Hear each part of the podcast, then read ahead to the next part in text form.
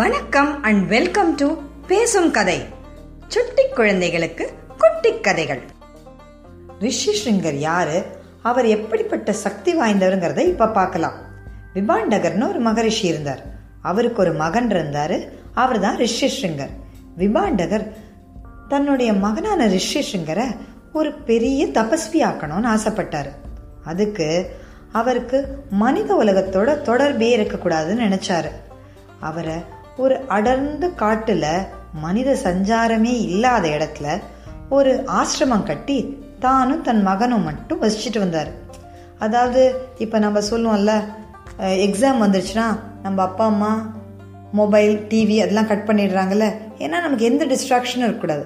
அதே மாதிரி நினச்ச விபாண்டகர் தம் மகனுக்கு எந்த விதமான கவன சிதறலும் இருக்கக்கூடாதுங்கிறதுக்காக இந்த அடர்ந்த காட்டில் தன்னோட மகனை வச்சு வளர்த்துட்டு வந்தார்.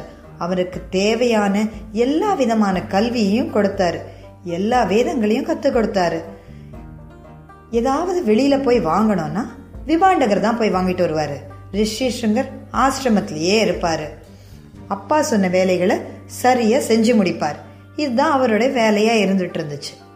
இந்த மாதிரி போயிட்டு இருந்தபோது பக்கத்துல அங்க தேசம்னு ஒரு நாட்டில் ரோமபாதர் அப்படின்ற ஒரு ராஜா ஆண்டுட்டு வந்தார்.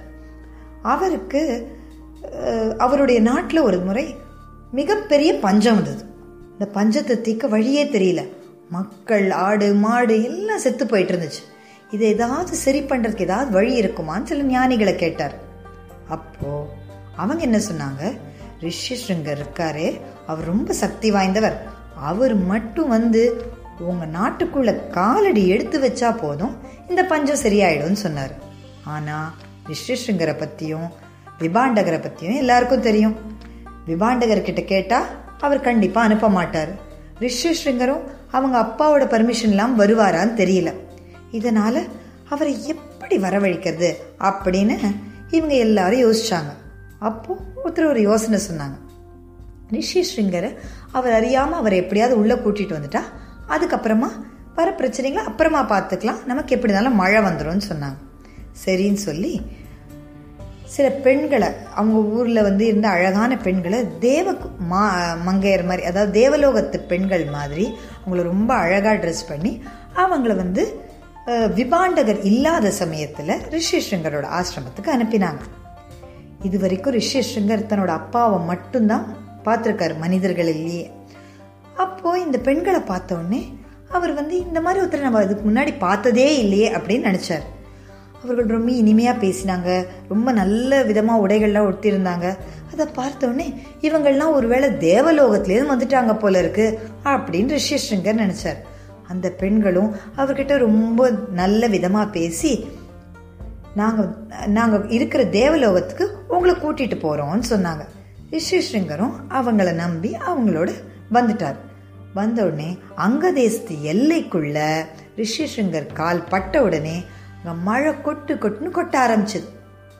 அந்த நாட்டில் இருக்கிற பஞ்சம் எல்லாம் அப்படியே ஒன்றும் இல்லாமல் போயிருச்சு. ரோமபாதர் ரிஷி கூப்பிட்டு உபசரித்து அவர்கிட்ட நடந்ததை சொல்லி தன்னுடைய மகளான சாந்தாவை ரிஷி கல்யாணம் பண்ணி வச்சார். இதையெல்லாம் விபாண்டகர் ஆசிரமத்துக்கு வந்த உடனே தன்னுடைய திவ்ய திருஷ்டியால் தெரிஞ்சுக்கிட்டார். அடடா நம்ம பையனை ஏமாத்தி கூட்டிட்டு போயிட்டாங்கன்னு கோபமான விபாண்டகர் அந்த கோபத்தோட அங்க தேசத்துக்கு வந்தார். எப்படி இருந்தாலும் விபாண்டகர் வந்து பெரிய பிரச்சனை ஆயிடும் தெரிஞ்ச ரோமபாதர் அவர் வர வழியெல்லாம் கூட்ட கூட்டமா விவசாயிகளை பெண்களை குழந்தைகளை எல்லாரையும் நிக்க வச்சு எல்லாரும் அவர் வந்தவொடனே வணக்கம் சொல்ற மாதிரி சொன்னாங்க. இப்ப எல்லாரும் சொன்னாங்க ரொம்ப மகரிஷி ரொம்ப ரொம்ப நன்றி. உங்க மகன் வந்ததுனால தான் எங்க நாட்டுல இன்னைக்கு பஞ்சம் தீர்ந்தது. நாங்கெல்லாம் வந்து அதனால தான் உயிரோடு இருக்கோம். உங்கள் மகனுடைய பெருமையை வந்து எங்களால் வார்த்தைகளால் சொல்ல முடியாது அப்படின்னு சொல்லி ரிஷிஷங்கரை பற்றி ரொம்ப புகழ்ந்தாங்க. தன்னோட மகனோட பெருமையை கேட்ட உடனே விபாண்டகரோட கோபம் கொஞ்சம் தணிஞ்சிடுச்சு நேர ரோமபாதரோட பேலஸ்க்கு போனார். அங்கே ரோமபாதர் என்ன பண்ணார்? ரிஷிஷங்கரையும் சாந்தாவையும் நிற்க வச்சு அவங்க ரெண்டு பேரும் விபாண்டகரை வணங்க சொன்னார். அவங்க காலில் விழுந்த உடனே ரிஷிஷங்கரோட விபாண்டகரோட கோபம் சுத்தமாக போயிருச்சு. அவர்களை ஆசீர்வாதம் பண்ண உடனே ரோமபாதர் நடந்த எல்லாத்தையும் சொல்லி ஒரு ராஜாவா என்னுடைய மக்களை காப்பாற்ற வேண்டியது என்னுடைய கடமை. அதுக்காகத்தான் நான் இந்த மாதிரி செஞ்சேன். நான் செஞ்சது பெரிய தவறு தான் என்ன தயவு செய்து மன்னிச்சிருங்க அப்படின்னு சொல்லி அவர் காலில் விழுந்து வணங்கினார். விபாண்டகர் அவரையும் மன்னிச்சார். ஆனால் ரிஷிஷ்ருங்கரை கூப்பிட்டு மகனே நீ இன்னைக்கு இந்த நிலைமையில் இருக்கிறதுக்கு காரணம் உன்னுடைய தவ வலிமை தான் எந்த காரணத்துக்காகவும் உன்னோட இந்த தவ வலிமையை மட்டும் நீ விட்டுறாத. இந்த உலகத்தில் இருக்கிற இந்த அற்ப சுகங்களுக்காக உன்னோட தவ வலிமையை நீ கண்டிப்பாக விட்டுறாத அப்படின்னு சொல்லி அவருக்கு ஆசீர்வாதம் பண்ணிட்டு போயிட்டார். அப்படிப்பட்ட தபஸ்வியான ரிஷிஷ்ருங்கரை தன்னோட யாகத்தை நடத்தி வைக்க கூப்பிட தசரதர் போனார். தசரதர் போய் ரோமபாதர் கிட்ட சொல்லி ரிஷிஸ்ருங்கரையும் சாந்தாவையும் தன்னோட ஊருக்கு கூட்டிட்டு வந்தார். ரிஷிஸ்ருங்கர் சொன்னபடியே யாகம் நல்லபடியாக நடந்தது. அதற்குள்ள என்னாச்சு? தேவலோகத்தில் தேவர்கள்லாம் மகாவிஷ்ணு கிட்ட போய் பூமியில அரக்கர்களுடைய தொல்லை ரொம்ப அதிகமாயிருச்சு. அரக்கர்களுக்கு ஒரு தலைவன் இருக்கான் ராவணன். அவன் பிரம்மா கிட்ட ஒரு வரம் வாங்கியிருக்கான். அவனை யாராலையுமே அழிக்க முடியாது. அவன் தேவர்களால அசுரர்களால மிருகங்களால எதுலையுமே அழிக்க முடியாதுன்னு ஒரு வரம் வாங்கியிருக்கான். ஆனா அவன் அதில் மனிதர்களை மட்டும் விட்டுட்டான். அதனால் நீங்கள் தான் எப்படியாவது ஒரு அவதாரம் பண்ணி எங்களோட காப்பாற்றணும் இவனால் மக்களுக்கும் முனிவர்களுக்கும் பெரிய கஷ்டம் வருது. இவன் தன்னோட சக்திகளை வச்சு நல்லது செய்யாமல் அகங்காரத்தினால மற்றவங்க எல்லாரையுமே ரொம்ப கஷ்டப்படுத்திட்டு இருக்கான் அப்படின்னு வேண்டினான். மகாவிஷ்ணு உங்களை நான் காப்பாத்துறேன்னு வாக்கு கொடுத்தார். தசரதனோட யாகம் நல்லபடியா பொருத்தியாச்சு. அப்போ அந்த யாகத்திலேருந்து ஒரு திவ்ய ஸ்வரூபம் வெளியில் வந்தது. அது கையில் ஒரு பாயச பாத்திரம் இருந்தது. இந்த பாயச பாத்திரத்தை தசரதன் கிட்ட அந்த உருவம் கொடுத்தது. தசரதன் அதை ரொம்ப பக்தியோடு வாங்கி தன்னோட மூணு மனைவிகளுக்கும் அதை பகிர்ந்து கொடுத்தார். இதனால ஒரு ஒரு வருஷம் கழிச்சு சித்திர மாசம் நவமி திதி புனர்பூச நட்சத்திரத்துல தசரதனுக்கு ஒரு அழகான ஆண் குழந்தை பிறந்தது.